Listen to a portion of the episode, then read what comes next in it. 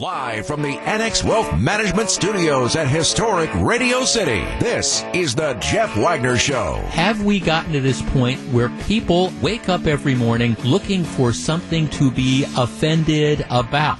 I live in this place called the real world, and I understand what is going to happen. Her story is I was trying to scare him away. At the same time, she shot him point blank in the face.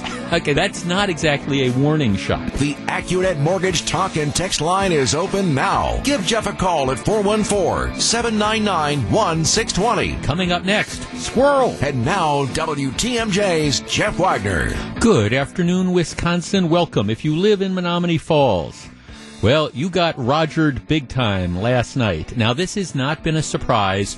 The school board, at least in my opinion, a majority of them cooked up a plan a number of months ago um, with the school superintendent who decided that the fact that the school had a nickname of the Menomonee Falls Indians forever, we, we can't have that because somebody somewhere is going to be offended by it.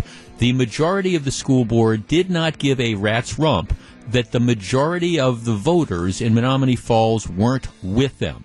They did a survey of the kids at the high school. About 60% said we want to keep the, the mascot nickname slash, slash nickname. About 20% said we'd like to change it. About 20% did not care. Despite the fact that you had, in my opinion, overwhelming community opposition to this, despite the fact that the kids weren't on board, last night, five members of the school board voted to change the nickname and to change it at the end of the school year. Let's name names. All right, one of the five voting to change the nickname, guy named Ron Bertieri. He is up for reelection this April. So voters will have a chance to vote on whether or not he should continue on the school board should he decide to run. Two other members of the school board who voted to change the nickname, Dave Nashe and Kerry Deuce they are their terms expire on April in April of 2021. But in Wisconsin, we have this provision of the law which allows elected officials to be recalled. Remember, we've had recalls for all sorts of things.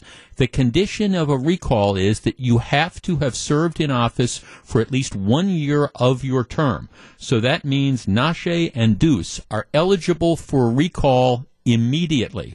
So you've got one of the gang of five up for reelection if he runs again in April. You've got two who are immediately eligible for recall. Somebody could start a recall petition tomorrow if they chose. And then you have the two other members of the school board, the school board president, Faith Vanderhorst, who was really kind of, I think, one of the architects of this, and another school board member, Kathy Oleg. Their terms expire in April of 2022, which means because you have to serve in office for one year before you're eligible for recall, they cannot be eligible. They cannot be recalled. You can't start the proceedings until April of 2020. So you'd have to wait four and a half months. Um, I don't know. Given I think how unpopular this decision is. And I'm hearing from lots of people in Menomonee Falls, oh, what should we do? Should we hire lawyers? How do we handle this? And my answer is, is no. You, you elect officials. Those officials act on your behalf. If the elected officials betray your trust, you vote them out of office when they come up for election, or, like I say, in Wisconsin, we have the extraordinary remedy of a recall. Our number, 414-799-1620. That is the AccuNet Mortgage talk and text line. Two schools of thought here. Menomonee Falls, I think clearly you have a majority of the school board who decided to do what they did regardless of overwhelming community opposition. That is my sense. All right, should the people in Menomonee Falls take this lying down, or should they express their anger at the ballot box in ways that are available to them under the law, namely elections and recalls. 414 799 1620, or alternatively, is it, well, okay, this is just a battle. It's, it's not worth fighting. It's purely and totally symbolic. All right. Should we simply just move on, let it go, accept this? 414 799 1620. That is the Accunet Mortgage talk and text line. How should people in Menomonee Falls take this? With acceptance, or should they use the power that voters have at the ballot box and through recall proceedings to make their feelings known? 414-799-1620. That is the Accunet Mortgage talk and text line. And I guess in particular, in Menomonee Falls, you're going to take this lying down. We discuss in just a moment. If you're on the line, please hold on. This is Jeff Wagner on WTMJ. 414-799-1620. Here's a couple texts before we go to the phone lines. Jeff, I'd go for a recall. Get the message across that hidden agendas don't fly in that school district. Hmm. All right. Jeff, ridiculous. Same thing with the tomahawk chop at the Atlanta Braves playoff game. One person complained and they stopped it. An exit poll to stadium said 92% of the fans said keep it and did not find it offensive. Yeah, the, I, I have, I have, and this is one of the reasons why the school board didn't want to do a referendum because they knew what the result would be, at least in my opinion, and that is know, if you had a referendum, about 70% of the people would say, no, it's not offensive. Let's not give in to this political correctness that's going on. Um, but, but they didn't want that. They wanted to go ahead and, and do it. Um, that's fine. But now, should there be consequences? And I guess that's the question. If you're in Menomonee Falls, do you just say, okay, well, this is the school board that we elected. You know, we're just going to let them do what they want to do. Will in Oconomowoc. Will, you're in WTMJ. Hi, Jeff. How you doing? Good. What do you think?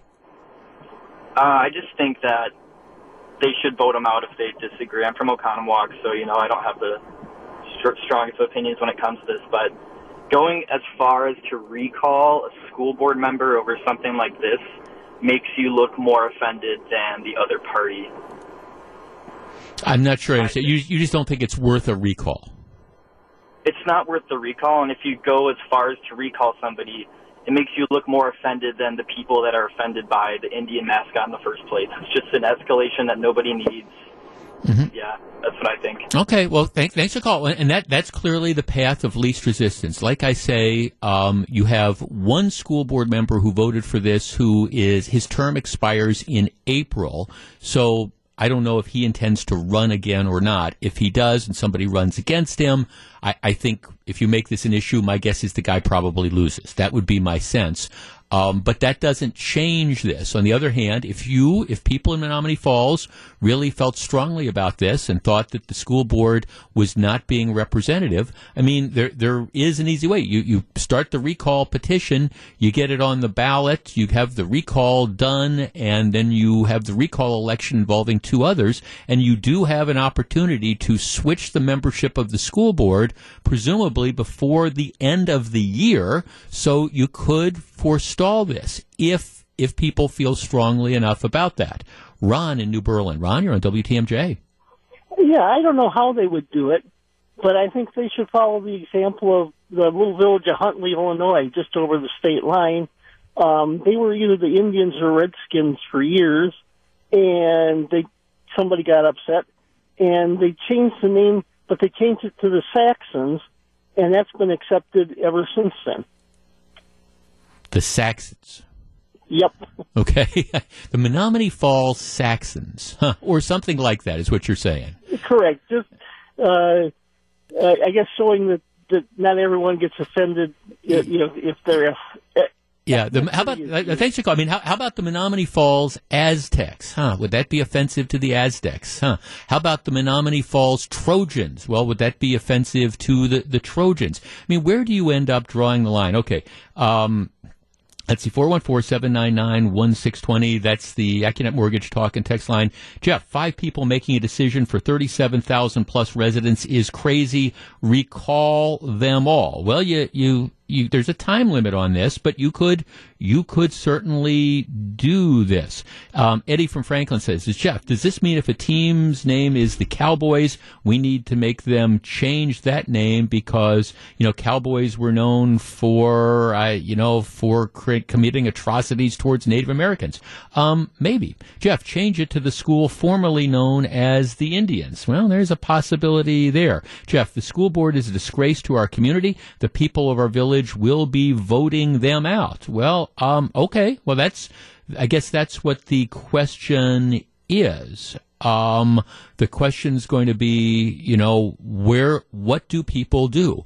Are people in Menomonee Falls going to accept this? Now, like I say, I'm a big believer in representative government. In this particular case, I think the school board should have had a referendum. Were they under an obligation to do it? No. But you have this very, very hot button issue.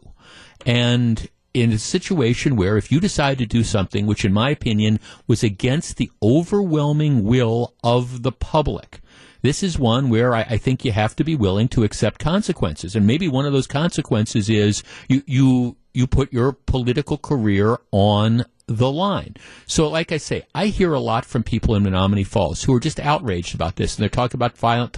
They're talking about hiring lawyers and where are we going to file lawsuits and stuff. And my response is no. I mean, that, that's not it. You elected these people.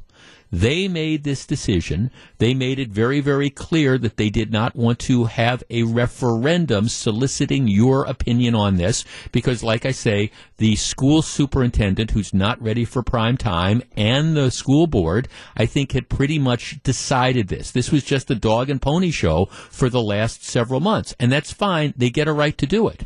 But that doesn't mean that if you are a voter in Menomonee Falls, you just have to sit there and, and take it. You do have opportunities. Somebody says, how about we change the name to the Menomonee Falls Chickens? Um, yeah, that's always a possibility as well. But, but here's the deal. If you're sitting out in Menomonee Falls today and you're hacked off at this, and candidly, if I had been a graduate of Menomonee Falls High School and I had seen this political correct stuff, um, I I, I agree. I would be hacked off as well. I admit I still haven't gotten over dumping the Marquette Warriors nickname. All right, so that, that goes back. But, you know, unfortunately, there's nothing us Marquette grads can do about the fact that the previous administration decided to get rid of the Marquette Warriors other than express our feelings in the donations that we give to Marquette. If you live in Menomonee Falls, you don't have to take this lying down. That's the reality that's out there. You you have ways to express yourself. So, you know, don't don't send emails complaining about this. Mobilize my guess is it's not too hard to mobilize. Last couple of weeks, I've been in some uh, some of the very populous taverns um, on on Main Street, and I will tell you, just from the overwhelming conversations that I've heard, my guess is you could get enough signatures on a recall petition by, oh, I don't know, passing them around two or three of the bars on Main Street on a Friday and Saturday night for a week or two. And if there is a recall election, I have no doubt that you're going to have members of the school board who will, in fact, be replaced. But that's where this battle is now. Are people going to step up? Are they going to say, look, we're tired of this political correctness. We're tired of having our voices ignored. We're tired of people running ramshot, you know, ramshackle over, you know, what we end up doing. And, and we're going to express ourselves. So here's the bottom line. I don't want to hear complaining about Menomonee Falls.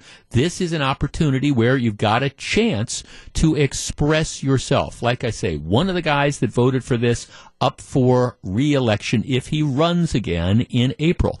My guess is if somebody runs against him, his name is Ron Bertieri. If somebody runs against him on this issue and on this vote, he will lose.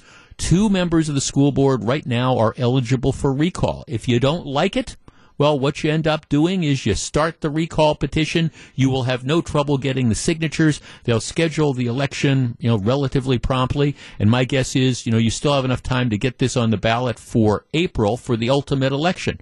All these are opportunities that are present. The ball is now in the court of people in Menomonee Falls to decide whether or not you are going to be steamrollered by your school board or not.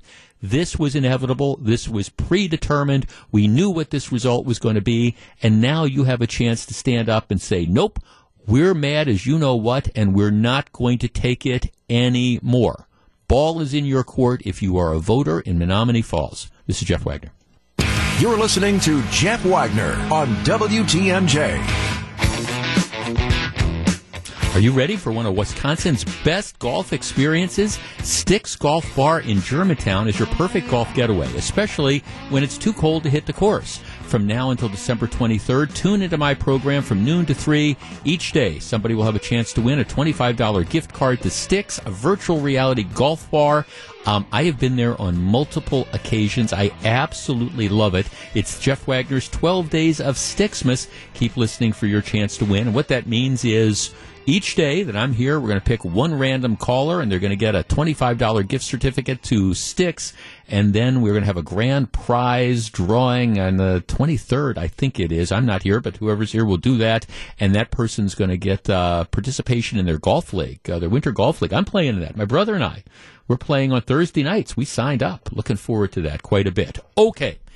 All right. Here is the story. Now, now, Gru, who's producing the show today and always, I are you on Snapchat? Do you do Snapchat? Yeah, but not not frequently at all. Okay, all right. So, I mean, I I've got a Facebook account that I really don't use much. I, I do the Twitter account through work. Snapchat. Now, my understanding with Snapchat is one of the things that makes it distinct is that stuff you you post on Snapchat. Um, first of all, it's it's only available to people who are like in your friends group on Snapchat. Am I right? Yeah, think yeah. of it like a text message or a video picture message that you're sharing with somebody. Right. Okay. Only available for eh, to friends, so you know who it's going to. And my understanding is it disappeared to the extent that anything on the internet disappears. It, it disappears after 24 hours, so it's not out there forever. Yeah. So if I were to send you a video on Snapchat, when once you view it, you have maybe when you're and you're done viewing it, you have maybe like five, ten seconds to replay right. it, and that's it. Right. So, it, right, it's it's not out there. I mean, at least in theory, it is not out there forever. Okay, I want to tell you a story about a guy who lives in Sheboygan County. Twenty-two-year-old man. His name is Aaron Aaron Maurer. He um, has been deployed as part of the Wisconsin National Guard. Twenty-two-year-old guy. So here's here's the deal. Apparently, what he does around Halloween time is he posts a photo of himself to Snapchat. Now, again, understanding that this photo is going to be sent, it is only able to be viewed by his friends, and it's only there for a very limited amount of time. And this is around the time of Halloween. So what he does is he posts a picture of Snapchat to himself uh, puts posts a picture of himself on Snapchat, and it's he's he said he's joking around. This is his Halloween costume. Okay, the photo shows him wearing a trench coat and mask, holding an AR-15 rifle. The caption reads, "Coming to a school near you." Coming to a school near you, and he's wearing a trench coat and, and holding a rifle. Now, he, he doesn't post this on the internet. He sends this to some of his friends. Now, let's just let's just stop here for a second. It, it is the Halloween time. He's 22 years old. You you don't in today's day and age you know, you, you don't kid around about having, you know, bombs or guns when you're waiting in the security line at the airport. There's nothing funny about school shootings and there's nothing funny about school threats. Nevertheless, you know, people do stuff that is in bad taste all the time. And particularly if you're a little bit younger, you know, you just kind of don't think through these things. But in this particular case, it, it's not a phone call to a school. It's not a picture posted on Facebook. It's okay, on Snapchat sent to the friends. What could go wrong with this? Well, what happens is one of his friends gets this, gets this, and takes a screenshot of the photo. Here's what Aaron posted. The friend then shows the photo to the police. All right and says, "Well, I'd never seen him behave this way before, and um, you know, he, he just returned from being deployed overseas. I, I don't know, I don't know." So police go out and and they follow up on this, and they say, "Okay, look, we've we've we've got this." Um, you know, what what's going on here? The guy says, well, th- this was a joke. It went with my Halloween costume. Uh, they said, well, you know, what his costume was, and he said, well, I, I, I don't know. Um, he says a friend took the photo in Oostburg at his request. He said, yeah, the AR-15 is, is real. When a deputy explained the offense was serious and a cause for concern, the guy said, well, I, I, it's, I was just joking around. Police then go and they get a search warrant and they search his homes. They seize various firearms, including an AR-15 long rifle that matched the AR-15 in the photo that he posted on Snapchat. So, yeah, this he's he's it's his gun. He's holding his gun in this. All right. So what happens? They then they find other ammunition, other guns in the guy's house, all, all legally owned. And again, he's he's a member of the Wisconsin National Guard. He's been deployed. The district attorney in Sheboygan decides to bring felony charges against this young man. He charges him with making a terrorist threat, which is a felony that can bring up to three and a half years in prison. And their, their theory is, well, we're bringing this case even if we can't prove that there was a real threat that was intended, but it was deemed reckless. The DA tells the Journal Sentinel the reckless charge doesn't mean you intended to actually create this public panic or fear. Um, we have to prove that the threat would be seen as serious expression to do harm by a reasonable person. Okay, so you got the circumstance here. Guy thinks he's kidding around. He takes this photo. He sends it exclusively to his friends. It's going to disappear. One of the friends then you know takes a picture of this, goes to the cops. The cops investigate. I think they pretty much determine that this was not a real threat in the sense that he really intended to shoot up the school or any particular school, but the district attorney charges him with a three and a half year felony anyways. 414-799-1620. That is the Accunet Mortgage talk and text line. All right. Was this charge appropriate? And I guess the way I analyze this is they must have a lot of stuff to do, not a lot of stuff to do in Sheboygan County. What was this in bad taste? It was absolutely in bad taste. There, there's there's no question about it. But at the same time, was this immature? Yes, it was immature. Was it funny? No, it wasn't funny at all.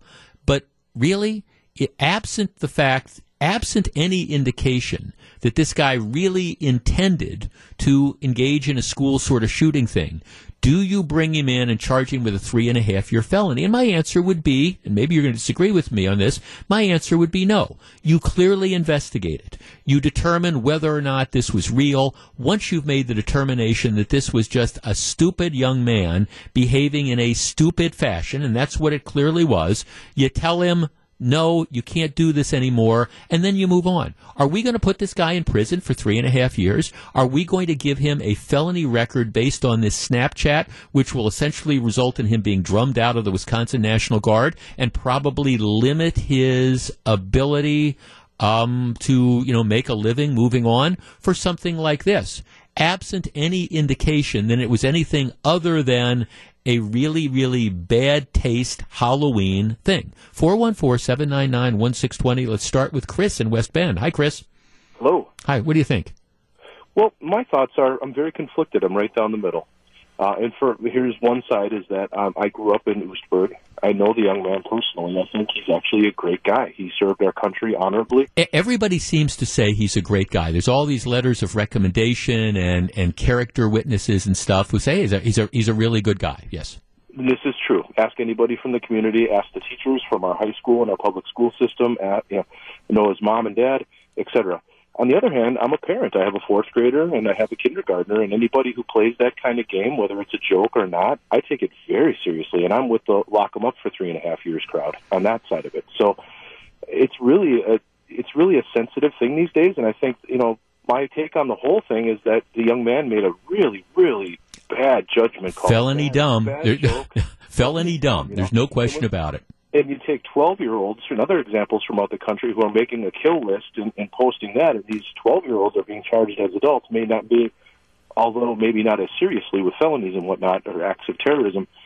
Uh, well, I guess. See, I mean, I guess the see the the diff, one of the differences to me, Chris, is the way he went about it. If this was like a, a kill list that was then distributed or school at school or was put up on some website that was generally um, available to all sorts of people. I, I, would definitely, I think, view it a little bit differently than one of these things uh, again on a Snapchat that is supposed to be only directed to a, a, a, small handful of people. So, I, I, mean, to me, that's one of the factors that's out there as well. Plus, the guy wasn't anonymous about this. I mean, it wasn't. You know, he he. You know, he, is it is it a, an is it incredibly bad taste? It is. I guess I wrestle with the idea of is this a crime that you you saddle somebody with a felony or for? Well, I think somebody in this instance, you know, people deserve second chances. This isn't somebody with a bad track record. This right. is somebody with an excellent track record. Right. And he comes from a great community. Yeah, no, thanks for calling. And again, I, I, I'm, I'm, I'm not faulting the police's decision to investigate this. I, I get it. The friend sends this over. You go out and you ask some questions. And, and I think that's what the determination is. Was this real or was this just a bad joke? And if it, as it appears to be, was this just a bad joke? In which case you say, all right, you, you can't do this anymore. And, you know, my, my guess is the young man has probably learned his lesson. I just don't see what you gain by prosecuting him to the fullest extent of the law. Candidly, if you want to prosecute people and hang them with felonies, I'd much rather you see them go after these 16 and 17 year old kids that actually do make the, the threats, whether they intended to carry them out or not, that call in the bomb threats to the school or put the kill lists out to the school. So you got to close down the schools for days, as opposed to what I think is something in incredibly bad taste. And I mean, I'm not justifying that. I'm just saying, are you really going to lock this guy up? Let's talk to Mike on the northwest side. Mike, you're on WTMJ. Yeah, I think the district attorney over there is just kind of an anal person with no common sense. Uh, he sent it out to just some friends, not a specific specific threat to any school or whatever. It was kind of a so-called friend turned him in. I think it's just unreal. Yeah, oh, right. I mean, it, it, right. This, this was Right. Thanks for calling. I mean, this is directed again at a limited number of people that are supposedly being your friends. Now, I mean, I don't know that I'm going to criticize the friend. Maybe the friend says, "My gosh, this guy just got back from employment. Maybe something in that deployment. Maybe he snapped or something or whatever." And so, I mean, I think it's perfectly appropriate to go out. You know, you, you question him. You know, all right, what what was this? You know, what was this all about? And then, my, my gosh, they did a search warrant at the guy's place and they found he had guns. Was legally allowed to have guns. He's he's you know a member of the military. That's not probably probably a surprise. Here's a text, Jeff. Eric from Random Lake. A lack of good judgment on the guy's part for sure, but it sure sounds like the DA is trying to make a name for himself. Well, yeah, I think that that's an issue. Tim says, Jeff, it would be easy not to prosecute, and the severity may be a bit much, but what happens when this guy decides to shoot up a school in six months and we ignored this? Well, my comment would be, I'm not saying you ignore it, but you, you don't have to charge people with three and a half year felonies for, again, bad judgment. You, you go out, you, once you determine that this wasn't a real threat, and that the guy doesn't really pose a danger. There's all sorts of ways that you can handle it short of giving him a three and a half year felony. Let me just tell you this. My opinion, there's no way, if this young man decides that he wants to push this and go to trial, there is no way in God's green earth that a jury of 12 in Sheboygan is going to correct him, is going to convict him of making, you know, a terrorist threat under the different circumstances and with the elements. I, I mean, I, they're never going to prove it. They're never at all going to prove it, at least in my opinion. So why not just dispose of this by, if you want to give him a, a citation for disorderly conduct or something like that, I, okay, I could get behind that, you know, a civil violation or even a misdemeanor or something, but this is really going to mess with the guy's life. And I, again, it was a dumb thing to do, but was it, was it also a felony? My answer would be probably not. This is Jeff Wagner. Welcome back to Jeff Wagner on WTMJ.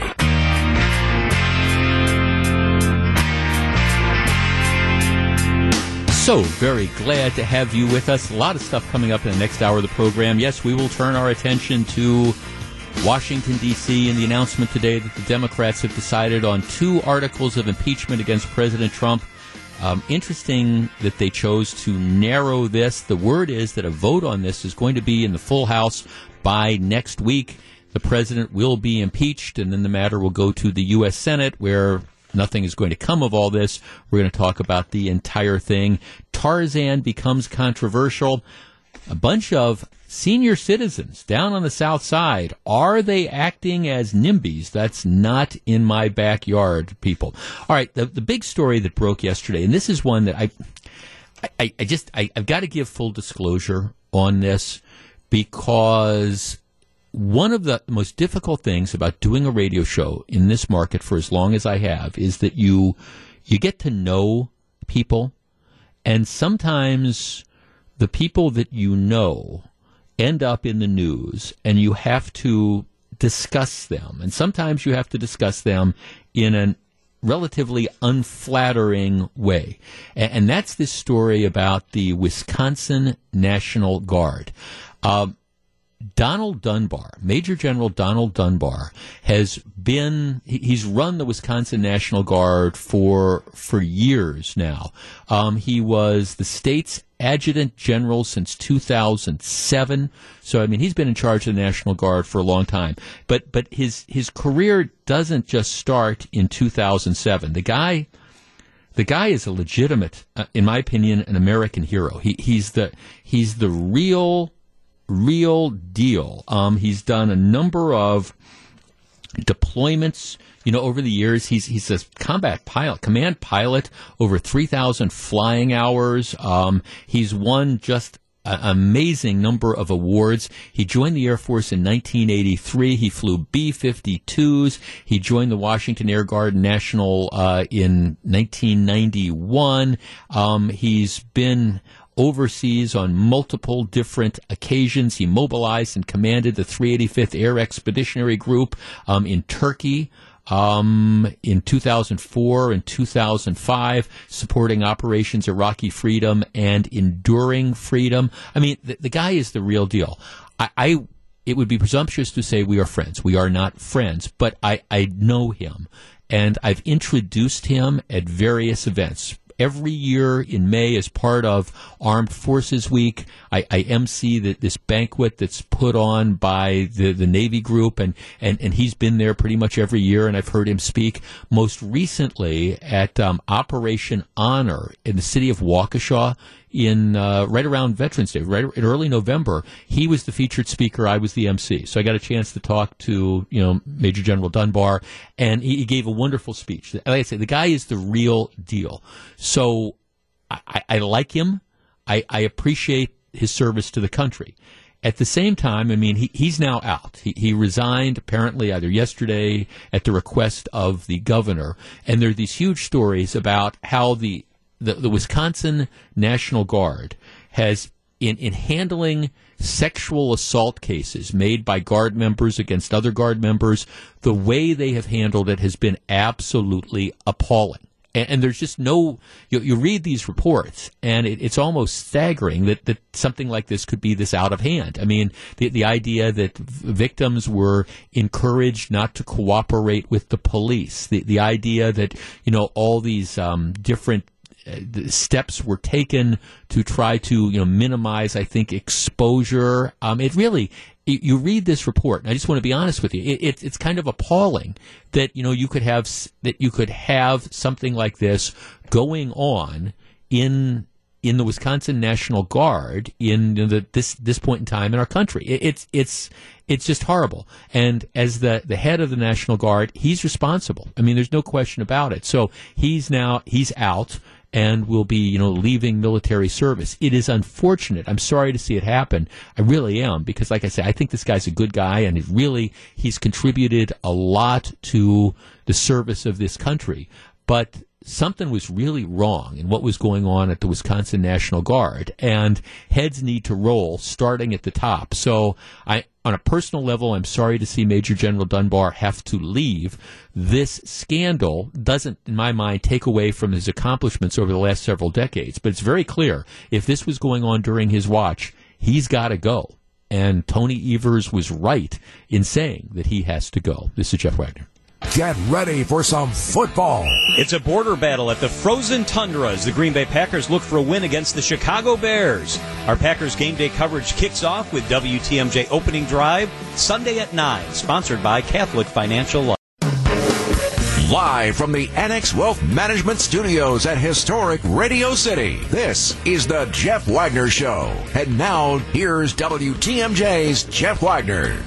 Good afternoon, Wisconsin. Okay, so Melissa, I, I don't know if you're going to be happy about this, but you you are kind of on the same side as one of our listeners who has way, way, way, way, way too much time on their hands. oh Because this is actually the second day I've gotten one of these texts from it's one person, Yes. which, which tells you there, there's the one upset person who doesn't like that commercial I do for Pajamagram. for- right. Well, okay, so that's that's the issue.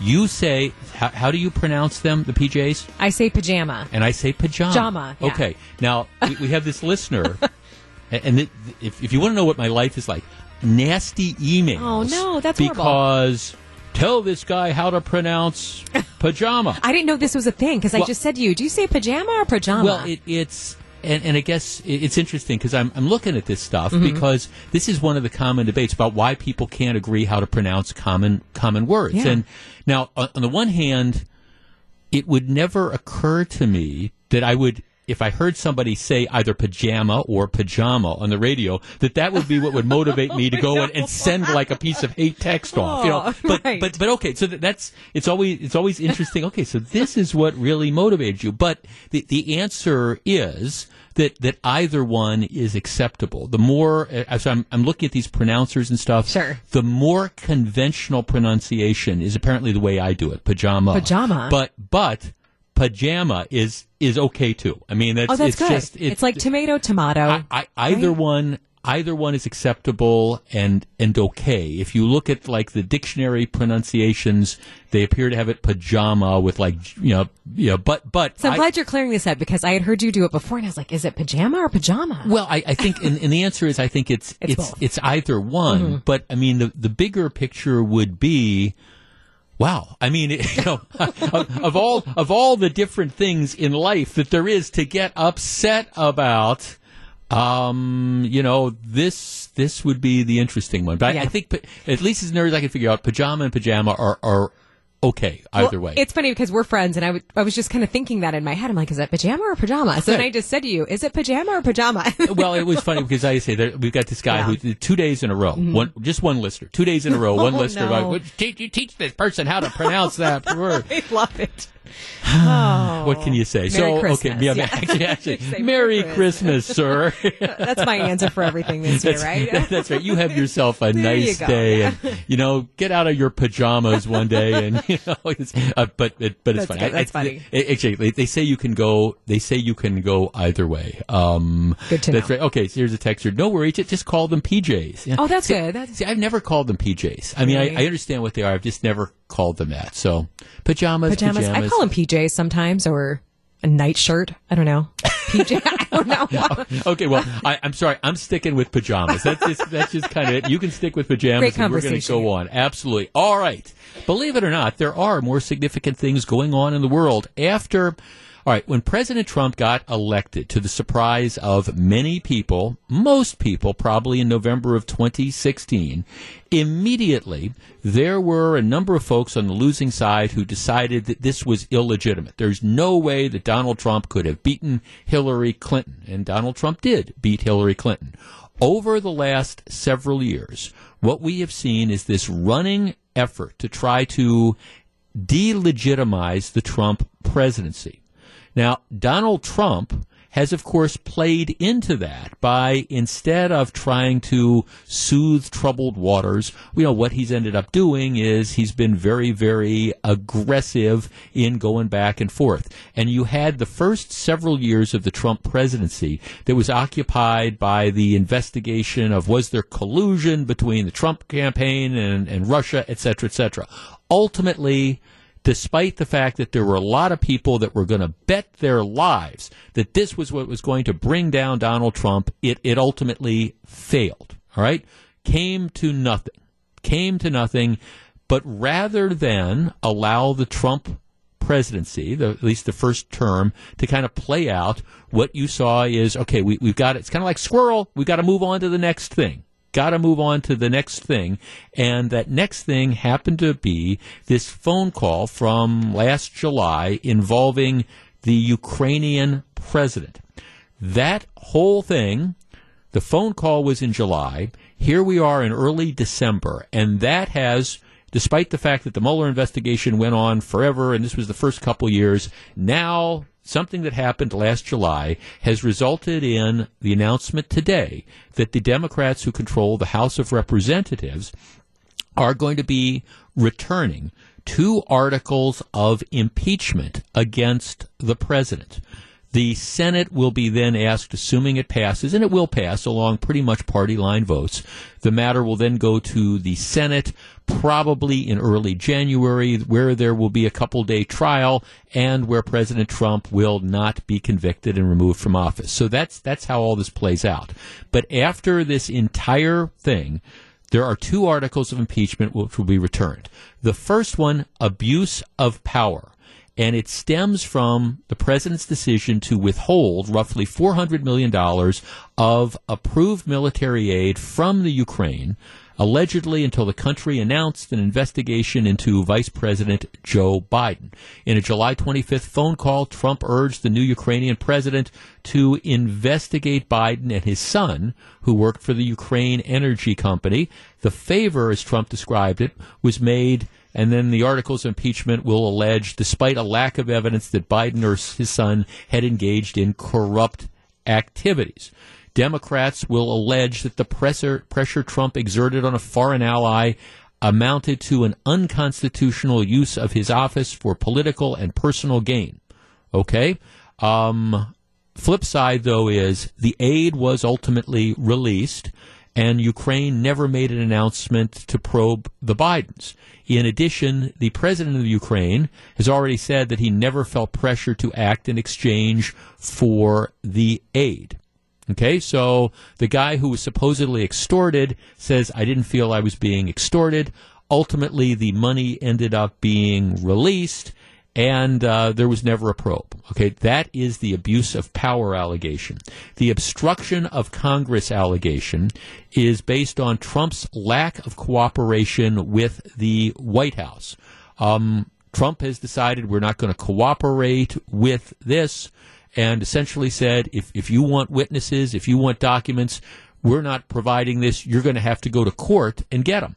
And the Democrats decided that going to court and getting this was too long and drawn out a process, so they've decided to try to impeach him for obstructing Congress by asserting executive privilege or asserting the rights to go to the courts. Our number 414-799-1620. That's the Accunet Mortgage talk and text line. Look, we, we all know, like I say, how this is going to turn out. He's going to be quote unquote impeached in the House. You're not going to come close to getting 67 votes to remove him. So th- this is all, in many respects, it's just it's it's political theater designed to try to influence the election next November. Having said that, and given the idea that removing a president from office is about as an extreme a tactic, I, I think is, can happen because we have elections and, and elections matter. I want to say this impeaching Donald Trump, and I, I, hear this all the time. I am not the president's biggest fan. I, am not. I think he's done lots of good things. I think he's done some stuff that um, not so good. I disagree with him on stuff often. I find his manner to be off putting. I wish he'd stay off of Twitter. I think um, his his desire to you know roll in the sand and take on political adversaries while it appears and appeals to some of his base, I, I think it's beneath the office of the presidency. So I have issues with the president. I have issues with the way that he has conducted his office. I'll tell you though, and I say this sincerely, to remove him, to try to remove him from office based on this, I think is a gross gross abuse of power. I just really do. And I think it's opening the doors. We will come to regret this day because this moves impeachment into a whole different level. And if we're going to start impeaching and trying to impeach presidents based on stuff they do that might have a benefit on themselves politically later on, Well, what you're going to do is, I guarantee you, every president is going to be subject to impeachment. Now, it's not going to happen in this case because you don't have enough votes in the Senate. But this is a very, very dangerous precedent that I think the people who are behind this are going to come to regret sooner or later just like the Democrats regret changing the rules in the Senate to do away with the filibuster. They wanted to get their judges through. They changed the rules. They opened the door, and now they're complaining that, gee, we, we can't block these appointments. I think that the Democrats who've launched this Don Quixote t- tilting at windmills effort for political gain, I think they're going to regret it, and I don't think this is a basis to remove the president. If their voters want to remove him, and they may well might, that's next November. 414-799-1620. That's the Accunet Mortgage talk and text line. This really just seems to me to be, and again, I, I'm critical of, of Trump. And I'm critical about a lot of the things he does. But this just strikes me as, hey, we've been running around for three years. We're trying to throw stuff against the wall, hoping that something is going to stick, and we're hoping that this is going to stick. And I don't think it's going to. And I think it's bad for the country. And I think it's going to be bad for future presidents. 414 799 1620. That's the Accunet Mortgage Talk and Text line. You're listening to Jeff Wagner on WTMJ.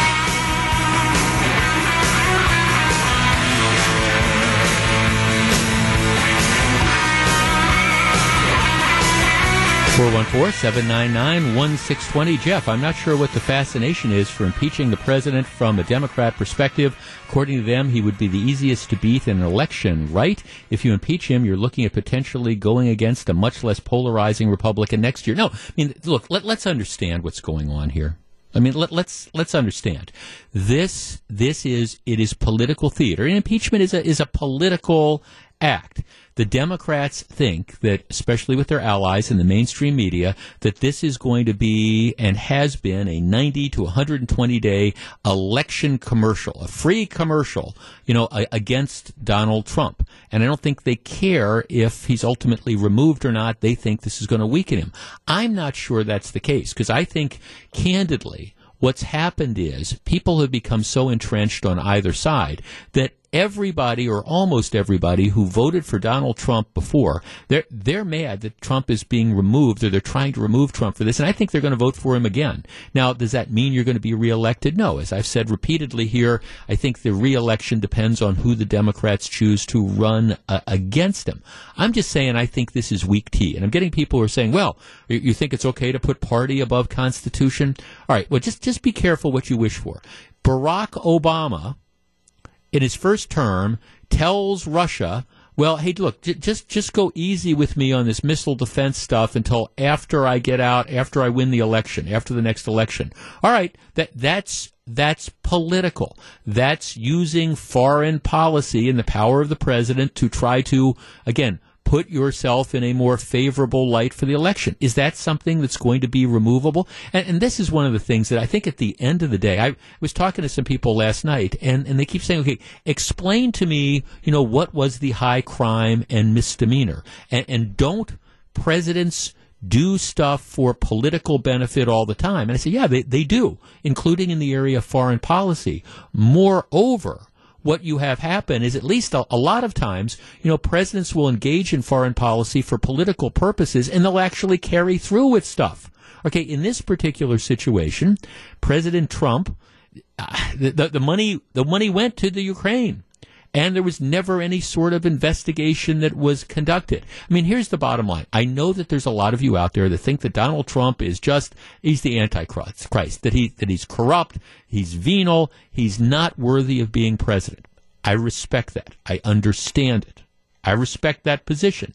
But that that doesn't mean that that's a basis for removing people from office because you don't like them or you don't agree with them or you think that they're a, a crook or you think that there's this or that or the other thing. That's why elections have consequences. That I think is the reality that's out there right now. And and look, we all understand that it's not going to be he's not going to be removed from office. I don't think based on these charges that he should be removed from office. Jeff, he withheld aid for personal gain. How is that hard to comprehend? Well, first of all, you don't know that he withheld aid. Secondly, he didn't withhold aid. The aid got released. Third, what, what does personal gain mean? I mean that that's it. What is the personal gain? It's not like they put money in his pocket. Oh, this is going to benefit him politically. Okay, that is that now personal gain. Be careful going down that route. Was Barack Obama then guilty of an impeachable offense when he says to Russia, here, you know, we're, we're going to just let's stall this missile defense thing until after the election because, you know, if this becomes an issue now, it, it could be used against me. Okay. You know, did Lyndon Johnson commit an impeachable offense when he committed tens of thousands of troops to Vietnam because he didn't want to be the only president who had ever quote unquote lost a war? What, what exactly does personal gain mean? I just say this for all those of you who hate Donald Trump, be careful. Be careful where you go because there's going to be a Democrat president either, you know, next year or four or five years after that. There will be a Democrat president sometime, and there will be a Republican Congress. And do you want every decision in the aid, in the aid of either foreign or domestic policy that tends to benefit your Democrat president? Is that going to be a basis for impeachment? Be careful about opening Pandora's box. The Nixon thing, sure, it's obstruction of justice. There's an illegal act committed, a burglary, and, you know, you decide to engage in a cover up. People understand that. But a lot of the people pushing for impeachment, I mean, they were on the other side when Bill Clinton, you know, perjures himself, actually does commit a crime, but they thought, well, okay, th- this isn't significant enough to remove someone. Trump isn't going to be removed. I know that's not satisfying to some people, but on these charges, I don't think he should be removed. You want to remove him, you vote him out next November. This is Jeff Wagner. More Jeff Wagner right after this. Want a financially secure retirement? Hi, Rick Edelman here. Let me tell you how we do it here at Edelman Financial Engines. We start with helping you figure out how much income you'll need in retirement. Next, we look at your pension and Social Security income, and finally, your savings and investments. As part of all this, we consider when you want to retire, your life expectancy, and your spouse's age and life expectancy too. We look at inflation, taxes, and investment rates of return. And very important, we ask how you feel about leaving money to your kids and grandkids. There's a lot to consider, and if you've never tackled the topic of retirement security before, it can be a little intimidating. That's why you should come talk with us. At Edelman Financial Engines, we're experts at retirement planning, and we can help you make sure that your retirement is exactly what you want it to be. Well funded. So call us at Edelman Financial Engines, 888 Plan Rick. That's 888 Plan Ric or visit us at ricedelman.com. That's ricedelman.com. Jeff Wagner on WTMJ.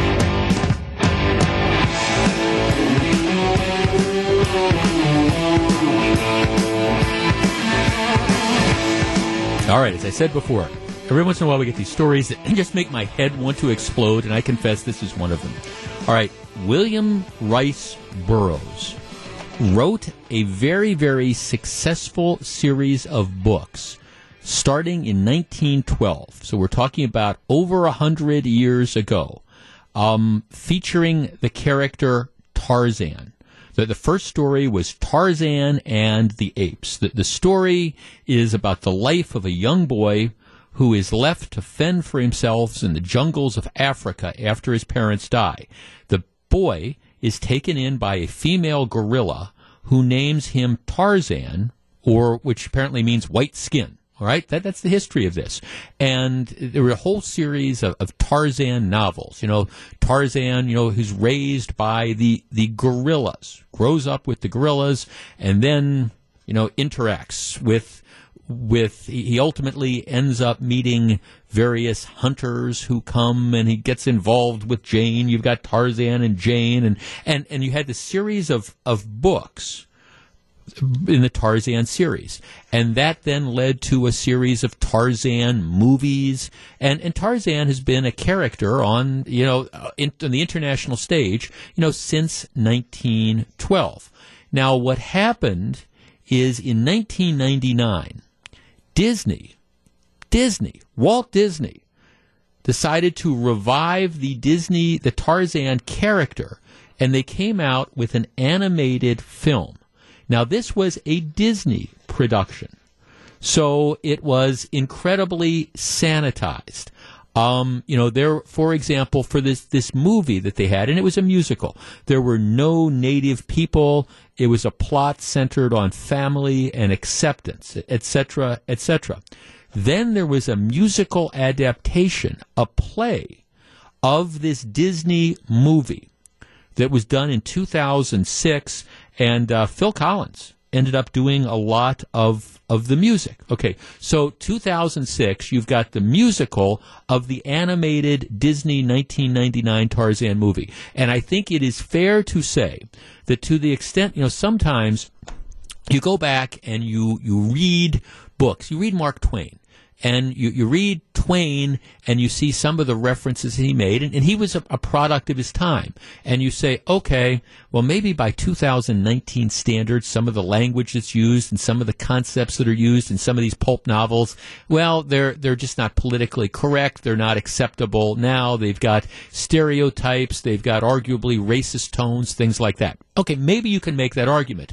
You know, we've had that debate. For example, remember Shorewood High School decided that they they couldn't do To Kill a Mockingbird because you know the, the text of the play had the N word in it, regardless of what the context was, regardless of the historical significance. We couldn't say that, so you had this huge controversy. All right, the the musical, the 2006 musical, based on the animated Disney movie Tarzan, has no politically incorrect overtones at, at all. All right, let's just be real clear about that. And if you've ever seen that animated movie in 1999, you know it. It's a Disney product. It's completely and totally sanitized and it is family friendly. So, Jeff, why are we talking about Tarzan and why is your head about to explode? All right.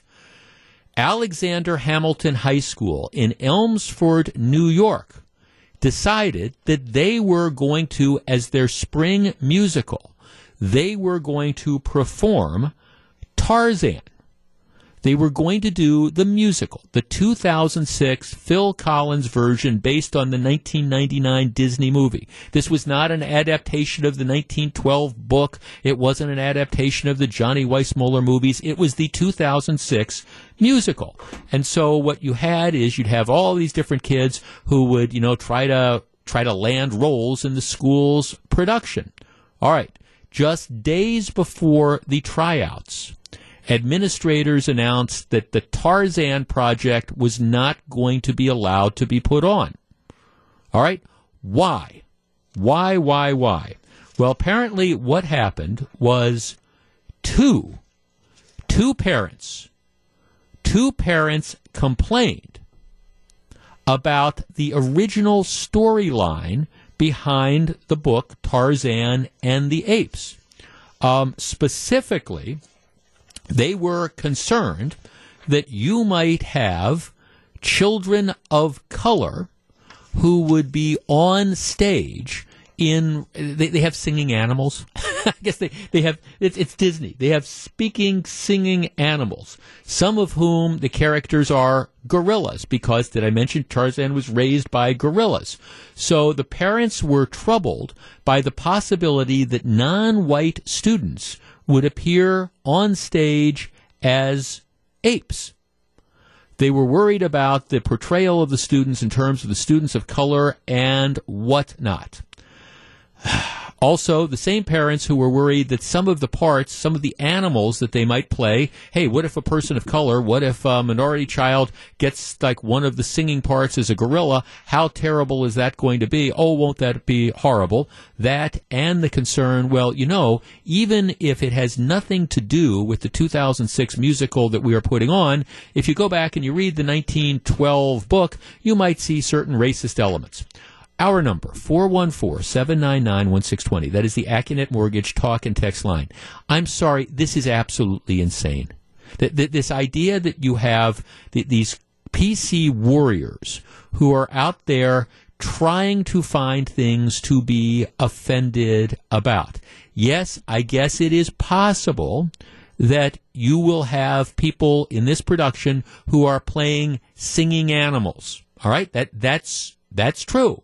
And yes, I guess it is possible that you might have, for example, some African American children who are, since there's going to be a lot of gorillas that are cast on the scene, that there will be some white people who are cast as gorillas and some black people who are cast as gorillas, all singing to the Disney tunes. 414 799 1620. That is the Accunet Mortgage Talk and Text line. Is this concern a basis to cancel a show like this? And at what point in time are we going to stand up and say, you know, there, there is a freedom of speech in this country, and because you have one or two, in this case, parents, who decide to voice these weird concerns, and this is a weird one in my opinion, that you're going to cave into this.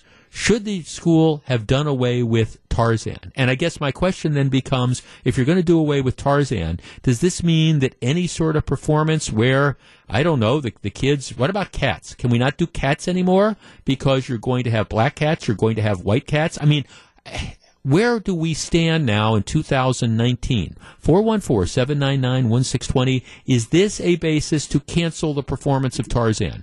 We discuss in just a moment. If you're on the line, please hold on. This is Jeff Wagner. Welcome back to Jeff Wagner on WTMJ.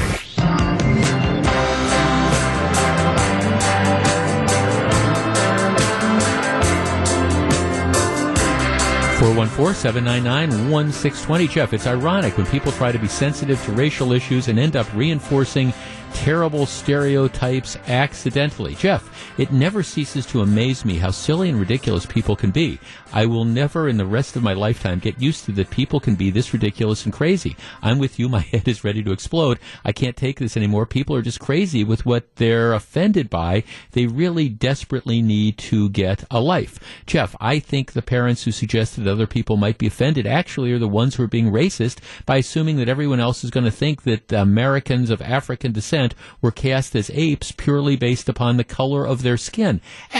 A- absolutely. And, and, and what about what about the flip side of this? What if we were to say, all right, we're not we're, we're putting on this performance, but we're we're not going to cast African American children as some of the, the apes because you know we don't want people to have you know we, we don't want people to make a racist connotation. I mean, it's it is a play. I mean, where where do you draw the line? How much are we going to sanitize things? What about? And one of our texters makes the point. What about the musical Peter Pan? Okay, you know, you get Peter Pan. You remember when he ends up in Never Never Land? Who who are the enemies? Who are the adversaries? Well, you've got the pirates, and then you've got oh the Indians. Sorry for those folks out on the Menomonee Falls School Board. Okay, so you know what? Can we not cast Native Americans as the quote unquote Indians because you know somebody somebody is going to be offended? I mean, that, look in this particular situation, my guess is it's it's a Disney play. Okay, so there's really nothing controversial in this, and you know if you had let, let's say, and again, I, I, I've, I've never seen the musical. So I mean, I, I, but my guess is probably Tarzan's mother, that character, that's a gorilla. It's, it's probably one of the lead spots. So what happens if that goes to, you know, an African American child? Well, who cares? You know, are, are people going to look and they're going to say, okay, well, that's, that plays into this racist stereotype of an African American child and a gorilla? Or are they going to say, hey, this is a really talented kid who can sing and can play one of the lead parts in Tarzan? Let's talk to Lynn in Milwaukee. Lynn, you're in WTMJ. Good afternoon. Good afternoon. Um, I'm so right with you. I'm so very tired of everyone that is um, has not got a life and spends what they do have uh, looking for issues that would go along with all the positive things for a hundred years that we've been seeing. My grandchildren are in the theater, and we are so blessed that they have been brought up not to see color and creed, but to see the wonder of a program. Mm-hmm. Um, I, I just am saddened. I mean, I was I was distraught when they did not play To Kill a Mockingbird, my very favorite movie, the one I've watched with each of my grandchildren. Right. Um, these are this is history. You know. Well, well, it's also you, from a, it's a casting director's nightmare because now you, have to we have to sanitize the plays, we have to choose plays, we have to cast people not necessarily based on talent, but based on gee the, the lowest common deni- denominator. Will somebody in a crowd of three hundred be offended because hey the the lead animal in the Tarzan musical is played by a black person. Oh my gosh, how terrible was this? Instead, most people are going to look at it and say, boy, what a talented, what a talented kid that is playing Tarzan's adoptive mother. And and the word that you use the most, most people are going to see that. So why is it that the mi- um, minority of these people that raise havoc with um, something like this always get their way? I mean, why do we even have to yeah. Well, right. No, it, it's what I always talk about. I mean, the tyranny of the minority. That the fact that you know you have that, that one squeaky wheel, and that's why I started off this discussion, Lynn, by saying it was two parents. It's it's not like you had the entire community or the kids that were protesting. It was it was two parents who my guess is probably never even saw the the musical you know, of, of Tarzan. It's a Disney thing, for goodness sakes. Yes, and if you if if you yourself haven't seen a musical, um, my granddaughter's in Newsies, and that is a wonderful program, and you don't see colors, and it's it's just it's so mm-hmm. sad that we even have to talk about these two people. Lynn, you, you, you have Lynn, you have uncommon common sense. Do either you or anybody in your family or friends play golf? Uh, yes. Okay. I tell you what, I've got you're you're my caller for the day. Uh, Gru is going to put you on hold. You're going to win a twenty five dollar gift certificate to Sticks in Germantown. You can use it. You can give it to your husband, your kids, your grandkids, your friends, whatever. Um, but it's a wonderful place. So for, I, I'm rewarding uncommon common sense today, Lynn. Okay. okay. Merry, Merry, Christmas. Gru, would you put her on hold? All right, got it. Because and get get her information. If I put her on hold, I'd, I'd hit that button and then she would be gone. We're going to be doing that. I get the, the good folks. It's the 12 days of Sticksmas. They give me a gift certificate to give away each day to the caller that particularly tickles my fancy, and, and Lynn was it today. That, that, that, you know, she raises that that interesting point about uh, what where does art come into this? Because I, I, guess there's just there's so many plays and so many performances and so many movies and so much of theater and so much of musicals that if you want to try to analyze them from, gee, I, I want to be offended by this. How can we have this person singing that song? You shouldn't be allowed to do that. Or you, you do see that around the holiday times, of course, where you have the whole deal where, you know, it's like, okay, well, you know, we, th- this is an offensive song or that's an offensive song or whatever. I mean, seriously, can't we just lighten up and figure out what is important and what's not? All right, back with more in just a minute. This is Jeff Wagner. Live from the Annex Wealth Management Studios at historic Radio City, this is the Jeff Wagner Show. And now, WTMJ's Jeff Wagner. So, Melissa, if, if I could give you some some life advice from somebody who's who's older, mm-hmm. perhaps not necessarily wiser, but definitely older, it would be never let yourself get really out of shape because if, then if you're trying to get yourself back into shape, it's just you just hurt. It's hard. oh today, yeah. Today, today was my uh, today's my, my was my personal trainer. So yeah. seven thirty this morning. The alarm goes off at six thirty. I roll my chunky butt out of bed. You know, kind of. yeah. You know, put, you, you know, get there. You know, right? Ex- exactly. Take the dog out. You know, and then try to sneak out without waking up my wife. And I go across the way. Uh, the health club is right across the street from where we live, and you know, kind of get there, spend a half hour on the treadmill, mm-hmm. and then the trainer. Then I meet Jason. Yes. is then this I, your first time with him? No, no, no, no. Oh, you've this been is with him. this is the third. No, like three weeks ago, mm-hmm. I could barely move afterwards, and then then two weeks ago we worked different muscles, and I was sore, but I could move, and this one we worked even different. So what, what happens is they build on things. Sure. So like you know like these exercises I did two weeks ago. Well, now we're doing those, but we're adding different elements to it. You know, so you're you're building this the whole thing up. So it seems like Fran secretly or not so secretly is trying to get you ripped. Well, I, get that washboard that, ab that she always wanted, right? That, that's that's well, maybe maybe maybe maybe that's it. In yeah. that case, well, it, it is funny because she said, "Okay, well, you're doing this once a week. How when when are you ready to start doing this twice a week?" Oh, and I'm going, "Oh my oh, god. god!" You know, she is whipping you into shape. Uh, well, I, or, or, Jason is, or, or whatever. Oh, so yeah, it's yeah. kind of like uh, it's it's sort of like my motivation is I want to.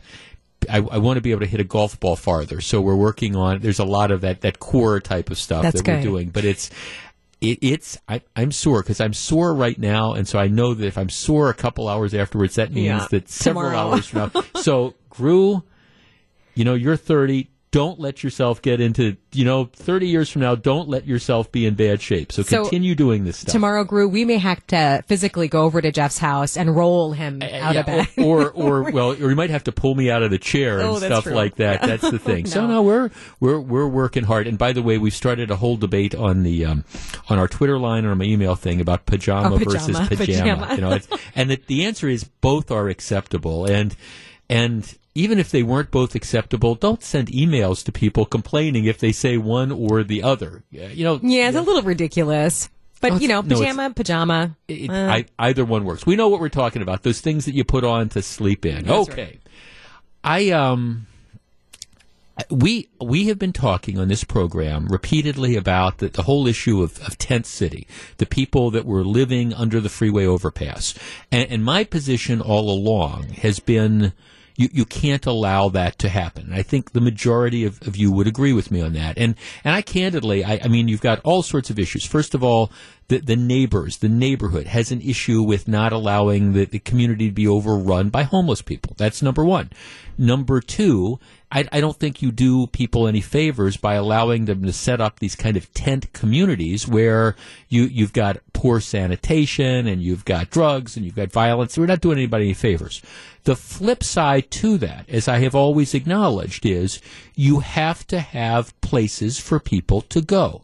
And if we're going to say you can't camp over the under the freeway, or you can't camp in the parks, or you can't flop on city streets, there has to be alternatives for people. Now, obviously, the best alternative is some form of permanent housing where the, people can, you know, you just have a, a home or an apartment or some facility that you can go to on a regular basis.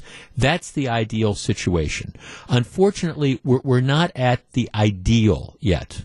And so you're always going to need some temporary housing for people to get them off the streets.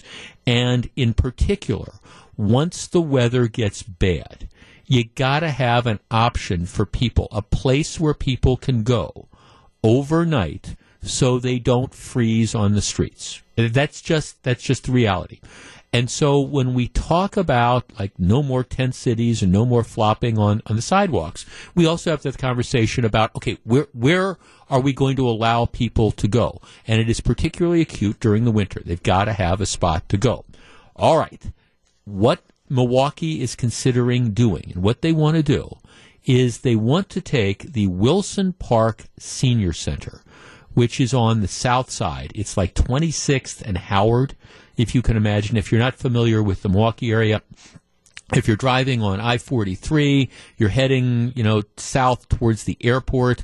Howard is about, you know, two or three exits up from that, and then you would go west about 20 blocks, and that would be, you know, then you'd be on 26th and Howard. It's the Wilson Park Senior Center.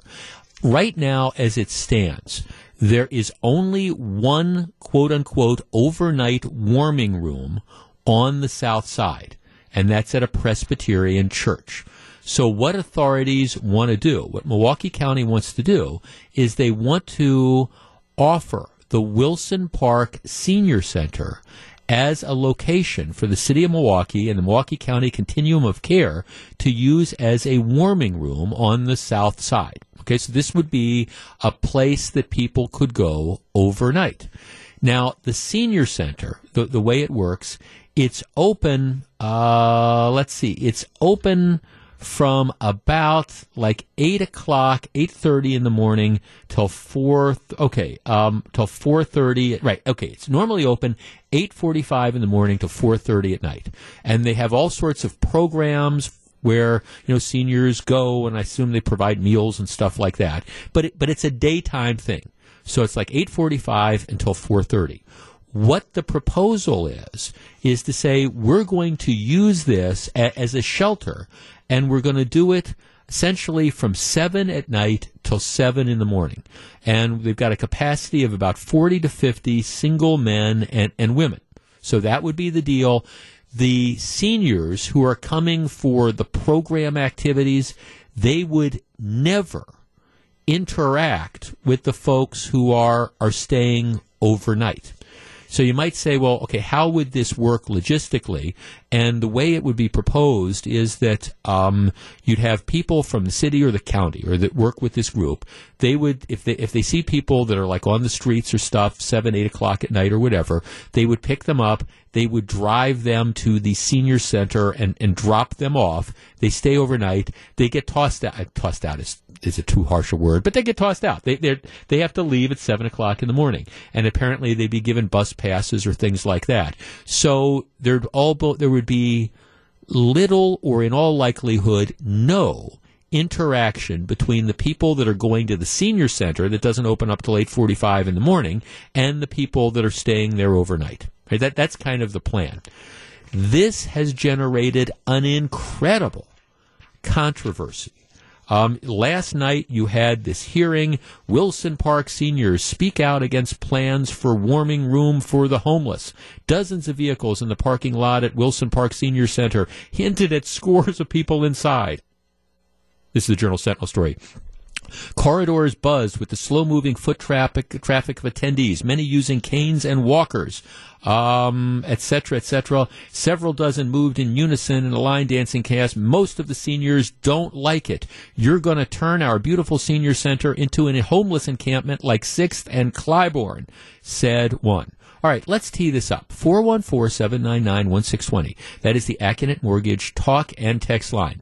The seniors Many people are just absolutely outraged that you would use this public facility overnight as a place to allow people to stay and get out of the elements. Do they have a legitimate point? 414 799 1620. That is the Accunet Mortgage talk and text line.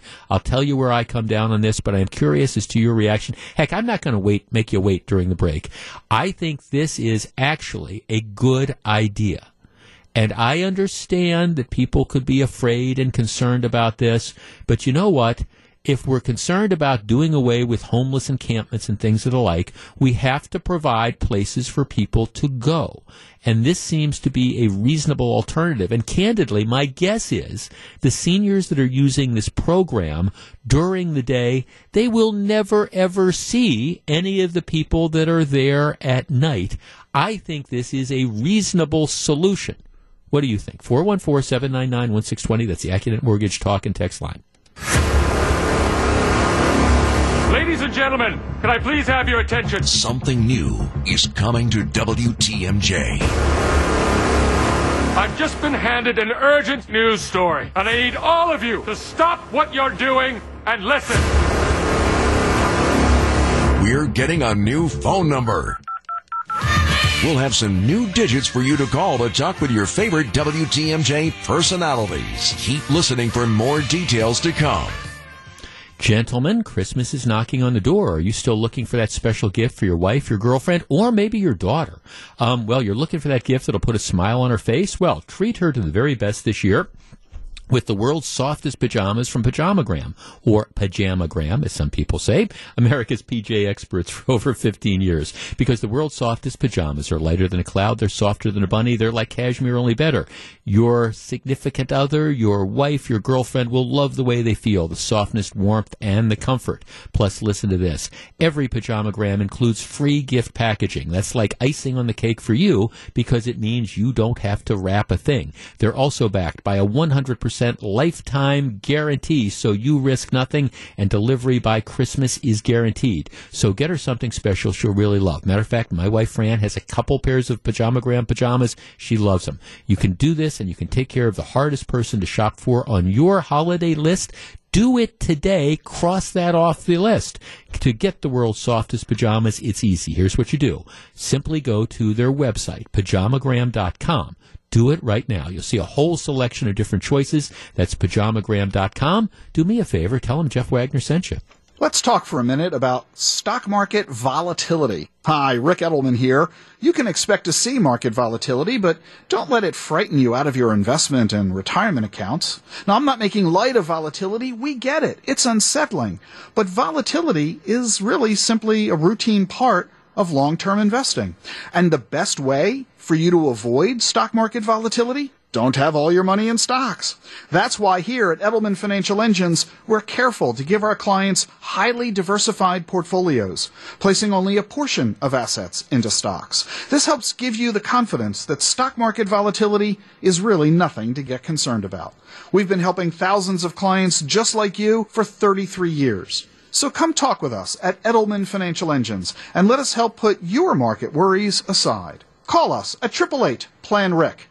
That's 888 Plan Ric. Or visit us at ricedelman.com. That's ricedelman.com.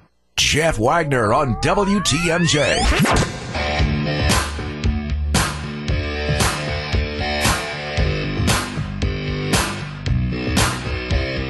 414-799-1620. That's the Accunet Mortgage talk and text line.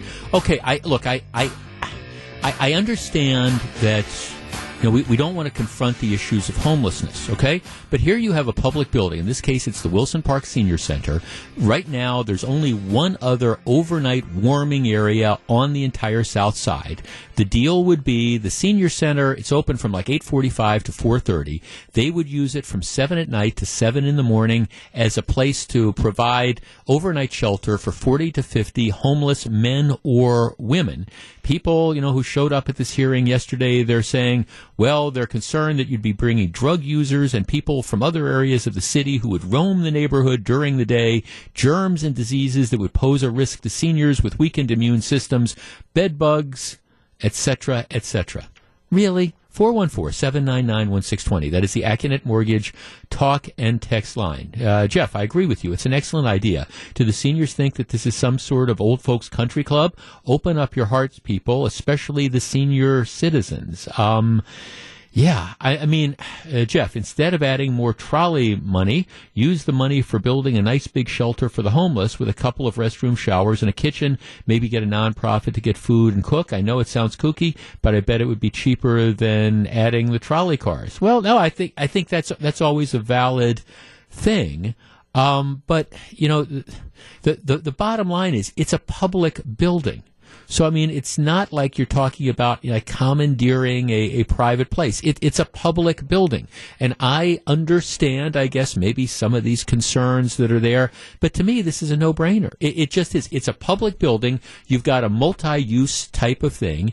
Um, if you have situations developing around the, the neighborhood. And the idea is they're going to be giving people bus passes. There's really not a lot by, you know, in, that area. So, I mean, I, I suspect that the people are going to go back to, you know, where they're used to hanging out. But this is a situation where, you know, they'll be bringing them in, then they'll be having them gone by seven o'clock in the morning. I mean, my guess is in the real world, you know, nobody that's using the Wilson Park Senior Center during the day is even going to realize that there were people there, you know, at seven o'clock o'clock in the morning. Let's talk to Karen in St. Francis. Karen, you're on WTMJ. Karen. I think the facility should be used for people who need shelter. Why not? If it's empty, put it to good use and use it. Mm-hmm. Um, Okay, well, Karen, let me uh, let me just share an email with you I, that I just got. Congratulations! When they leave bed bugs and whatever other vermin they carry in with them, I suspect you'll be the first in line to help debug the building. okay, well, I, I mean, okay, it, it's it, the the homeless are undesirable, so how dare we allow them into this seniors center? Well, I feel like how would you like to be in their situation? Well, it's not always people who yeah. don't want to work. If they lost their job and they can't find employment and they're outside freezing. Yeah. Right, we, we they have to go right. We, we we have to put people somewhere now. And and again, see, I'm I'm with you. It's a public facility. It, it's apparently equipped to handle forty to fifty people. It's not like we're commandeering a private building. I mean, why why not put this to a a double a double purpose. I mean, I guess that's that's how I look at it because people have to go somewhere. You, if we don't want them under the freeway overpasses, we have to offer alternatives. Exactly, and the senior citizens who use the facility um, don't own it. It's not like you know, say your own home and you're afraid to let somebody in or whatever. That's silly. These are all human beings, and we're all we're all brothers and sisters. Well, and I, I mean, I- again, it, it, it's a public. I, I, come back to this that it's a public place, and, and so it, it's a it's a different sort of issue than if it was a private sector type of thing. It's a public facility, and yes, they're they're looking to try to you know multitask it, but the the, the seniors who use that they don't have any a greater right to that building than I, I guess I would say the the other the homeless people that they're bringing there on a temporary basis overnight. I mean, it's it's a public facility. Nobody gets nobody nobody is more important than anybody else, are they? no, no, that's it. We're all equal. Thanks for the call. I appreciate it. And I guess, and look, and I, I, I understand the sentiment. And, and if I was somebody that was patronizing that place on a regular basis, I, I think maybe I'd, I'd be saying, well, I don't know, how is this going to work? But I mean, my answer would be, why don't you try it out and, and see? And if it turns out that there's real problems and that, you know, what happens is that everybody who stays there overnight then decides to loiter around outside the building and shoot up heroin or something like that, well, then, then, then you intervene. Then, then you deal with it. Actually, um, in the story in the Journal Sentinel, they quote one of the guys who actually his wife attends line dancing classes at the center, and he says, I'm really scratching my head to understand what the opposition is. I believe if you continue to come to the center during normal hours, you're going to be oblivious to the fact that this was even going on. I, I guess that's how I kind of look at this too. But the bottom line is for everybody who complains, like I did, about allowing the tent cities to pop up, you've got to have alternatives. And until you can get permanent, full time housing to the extent you're ever able to do it, you're, going to have to come up with some temporary solutions. And I think at least for 40 to 50 people who, you know, might be living close to the South Side, this is a superior alternative to, I don't know, flopping in alleyways. And why not try it? If it turns out that it's really, it just doesn't work and it's incompatible and you have all sorts of problems, well, then you can move to plan B. But until you know that plan A doesn't work, why not? This is Jeff Wagner. This is Jeff Wagner on WTMJ.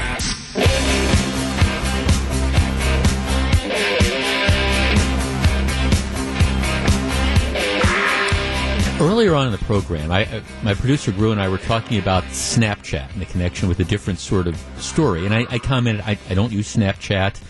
I have a Facebook account that I, I don't use at all. I use t- Twitter for work.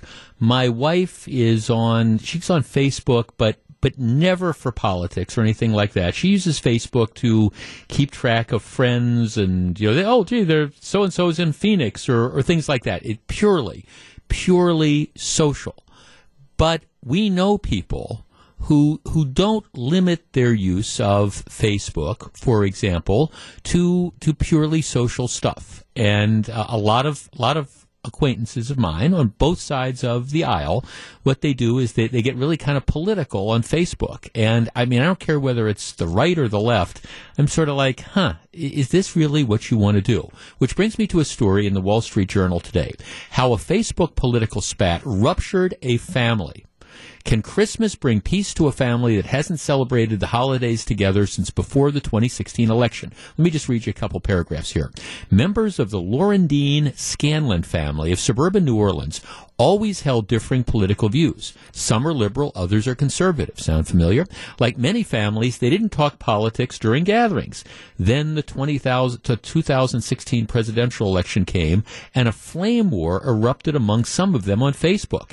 Aunts, uncles, and cousins who once celebrated Thanksgiving and Christmas together haven't done so since 2015. Neither side can remember exactly what post started it all. They couldn't find the old posts and think they deleted them. Both sides recall that Lisa Laurendine, a 60 year old registered nurse, had made her support for Donald Trump known when she shared a post from a conservative account she followed. This offended her sister-in-law, Joan, a staunch, 71, a staunch Hillary Clinton supporter who lives about 35 miles away. So the one gal is 60, the other gal is 71. All right? So you get the picture. The one posts something about Trump, loving Trump. The other one gets offended because she's a Clinton supporter. It was a comment that Lisa posted the day after election, the election though, that really set Joan off, resulting in a rapid fire Facebook exchange that left both feeling hurt. And it goes on to talk about how this feud has been particularly long running, continuing to this day. And with the 2020 election nearing, it isn't clear if it will ever end. Uh, one says that the Lisa's son says last time I saw my dad's entire side of the family was in 2015. Multiple aunts and probably 20 some cousins. Um, there have been no real efforts at reconciliation between my mom and aunt. I'd love to see the bridge be gapped, give the gap be bridged. But they, then they, it goes on to just talk about how you know both sides are dug in, and the one posted something that the other was offended by, and then she flamed the other person, and now you've got the, the families that just literally don't talk to each other. And they used to have these huge family gatherings, and now they don't. Now, of course, I operate under this basic premise that I, I, think it's important to have convictions and to feel strongly about your convictions. At the same time, my believe me, my current philosophy of life is that life is short, and that, um, as I was saying earlier in the program, it, it's just way too short to get hung up on, on knucklehead stuff. And the fact that you, you've got people who see things from a different political perspective that otherwise they're, they're your family. Otherwise you like them. You, you've got this history together. You've taken vacations together. You've done all sorts of things together. It, it seems to me to allow allow these relationships to fall apart because somebody's a crazy lefty or somebody's a right wing extremist or whatever. It, it, seems something. It seems to me that that's silly for families to break up over. But my guess is, particularly in this polarized and tribal climate that we live in, that this is not unusual. Our number is 414 799 1620. That is the Accunet Mortgage talk and text line.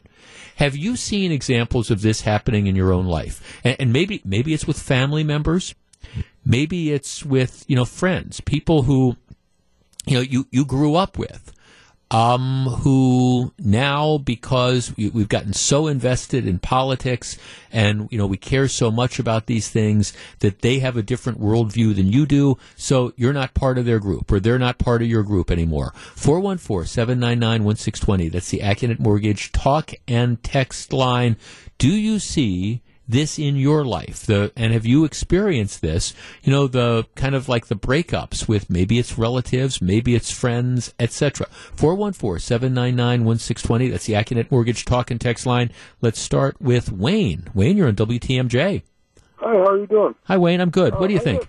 I had, I had a. I'll tell you, my brother-in-law, he's a staunch Democrat. And we got in a shouting match, uh, you know, over election, and I just I don't understand why people can't get along anymore. I mean, when when Obama got elected, I mean, I accepted that he was president, and you know, I didn't vote for him, but I, I just it seems like the country has just gone ballistic. Well, there, there's no middle ground anymore. I mean, we, we've always been we've always been divided. I mean, I've been doing a radio show here for plus over 20 years. So, I mean, I, I, I remember the Clinton impeachment. I remember George Bush getting us involved in Iraq. I remember the Obama years and the Trump years, but it does, it does, I think you're right. I think it, it's gotten, it's gotten progressively worse. And that, to the extent that the fuse was smoldering for the last three presidents, it's really ignited with President Trump. Yeah. And I think it's just going to be worse, worse again with the, the commercials that you see that uh, that guy in New York is running. Oh, Bloomberg, uh, Bloomberg, yeah. Yeah, and it's just you know, and he's he's like the eighth richest person in the world, and Trump isn't even listed on there. You know, and they want to go after billionaires. Yeah, no, thanks for. I guess, but I guess see, the, the, the bigger point is, and and look, it, it's no secret about where my politics lie. I I have lots and lots of friends and relatives who are more conservative than me, and I have several who are more liberal than me.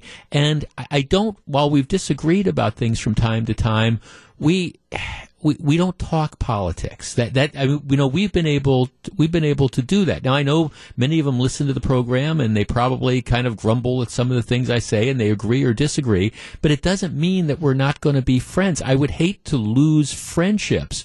I, I would hate to throw away decades of experiences. I mean, like again, life is short. I'm reading this story. I feel bad for these people that you know you you've had now the two sides of the family just don't talk anymore and haven't talked for four years and probably won't talk ever again unless they can get over this.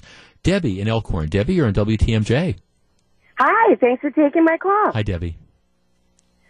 I am a political poster. Okay. I have lost friends and family members over it. And I've learned to not post on my page, but I go to the sites that are citing information and post there. Right. So that way, if you're not looking, you won't be offended. Well, well, right, and and I mean, I guess my my guess is you you probably know that there's some family or friends who don't have the same worldview that you do, right? They just don't agree with you. Very correct. Right. So, see, I, I think that's smart because you're you're in all likelihood you're not going to bring them around. They're not going to read that post and say, "My God, I see the light." You know, instead they're just going to get hacked off. And so, I think you're smart. You know, you, you're still expressing your First Amendment thing. You're posting where you want to post, but you're you know, okay, you're you're not you're not prompting an argument with you know friends or family who you know are going to disagree with you. I agree, but I think the real sad thing in today's world is the fact when I grew up was a fact. It was sourced. It was, you know, you could point, you could look and say that sure enough is a fact. Where today, depending on what news source you watch, Right. facts are vastly, or alternative facts, well, not the same. And you can't find the facts. Where could you find the facts? Right. No, it- there's no question about it. It- It's it's a whole it's a whole different world out there. No, thank thanks for the call, Jeff. I've noticed this as well, even as far as being deleted off Facebook by by family. Um, yeah, I mean there there is that element, and again, I have I have friends who a- again who use Facebook again to to to express their their opinions, and, and you have a right to do it. But what I always say to a couple of them is, do you realize? you know, when when you send out the, and again, we're we're very polarized in this society. I get it. When you send out the, okay, Trump is the Antichrist type of stuff, that's especially when you're, you know, you're directing it to an audience of friends of yours, many of whom don't agree with that, or the flip side too. You know, Trump is the greatest thing since canned beer. You you understand that you are going to be provoking people for a reaction and you understand that there have to be consequences. And again i keep coming back to this notion that you know life life is short. Is that what we really want to do? And do you really want to get into a situation? Now now maybe you've never liked your cousin your entire life so you don't you don't care if the cousin's hacked off at you and isn't going to show up. But is this is this really what you want to do? And and nobody's saying that you should back down on your your opinions and nobody is. But it's it's a decision that you make, and you should understand that there's going to be consequences regardless of where your politics are. Back with more in just a minute. This is Jeff Wagner. Back for more. Here's WTMJ's Jeff Wagner. Okay, so what destroyed this family? Okay, so Lisa is the conservative, Joan is the lefty. Joan's youngest daughter had been born with uh, cerebral palsy, later died from leukemia, and was an advocate for people with disabilities. Okay, so Joan, that's the liberal, couldn't believe it when her sister in law showed support on Facebook for Donald Trump, saying this is a guy who mocked a reporter with a disability during a campaign speech. The fact that Lisa, the conservative, didn't disavow Mr. Trump for that, the lefty said felt like a stab in the heart. Lisa said she was hurt that Joan turned her support for Mr. Trump into something personal. The day after he was elected, Joan, that's the liberal, said she wrote on Facebook that she was afraid for the country. She said Lisa typed a reply, don't be a sore loser. At which point in time, both agree that's when things get ugly. She comes back, this is Lisa the conservative, she comes back with this firestorm saying what a terrible person I was, brought up the episode of Trump picking on the reporter with the disability. How could I support him? Didn't I love my niece? I was shocked. I love my niece very much. I typed something like that. How dare you say something to me? Like that. At this point in time, we are off to the races. Joan, that's the lefty, uh, said, I ripped her to shreds. I went into complete attack mode. It was awful. It didn't occur to me, what are you going to do when you see me at Christmas? Or what are you going to do when you see them at Christmas? Yeah, you think? Well, the answer is, I guess they haven't seen them at Christmas for the last several years. And I, I, I'm not here to preach. Okay, that, that's not it. But what's our memo and what's our motto? Life is short. And so I, I understand we're all passionate about this. I love the fact that we are passionate about these things, even if we do not necessarily agree about stuff. But just remember, may, maybe there's there's more important things than the political issue of the day. And I do think, especially when you're dealing with family and friends, it's a fair question to ask. All right, this is what I want to respond. This is what I want to write. But how am I going to react when I see that person at Thanksgiving or I see that person at, at Christmas or or whatever. I've told this story before. I always I had a law professor, Jim Ghiardi, passed away a couple of years ago. And, and, Jim was just a, a, great person, a great lawyer, veteran. He was D Day plus three, D Day plus three. But you know, he, he, one, some of the advice he gave me that I really took to heart. He said, "Look, when, when you're practicing law, there's going to be something that somebody's going to do that's really going to tick you off." And he used a different phrase, but we'll just say tick you off. He said, "My advice is when that happens." write a letter. Now, this is back before email. He said, dictate the letter. Say whatever you think, but don't send that letter out. Put the letter in your top drawer. Wait till the next day and then read it again. And if you still feel that same way, send it off. But my guess is, you know, by the time you've calmed down a little bit and you've said, you know, okay, you are going to change the tone. Maybe you won't, but that's some of the best advice I, would ever gotten. And I always, I always think back about that. And when I tend to want to respond to something on email or whatever, I'm always I hear Jim Ghiardi in my head just saying, just just wait, let it go, and and maybe maybe that's how we can all get along on the holiday season. Speaking of the holiday season, quick reminder: during the two o'clock hour of tomorrow's program, we're going to be doing a mini Kids to Kids radio marathon.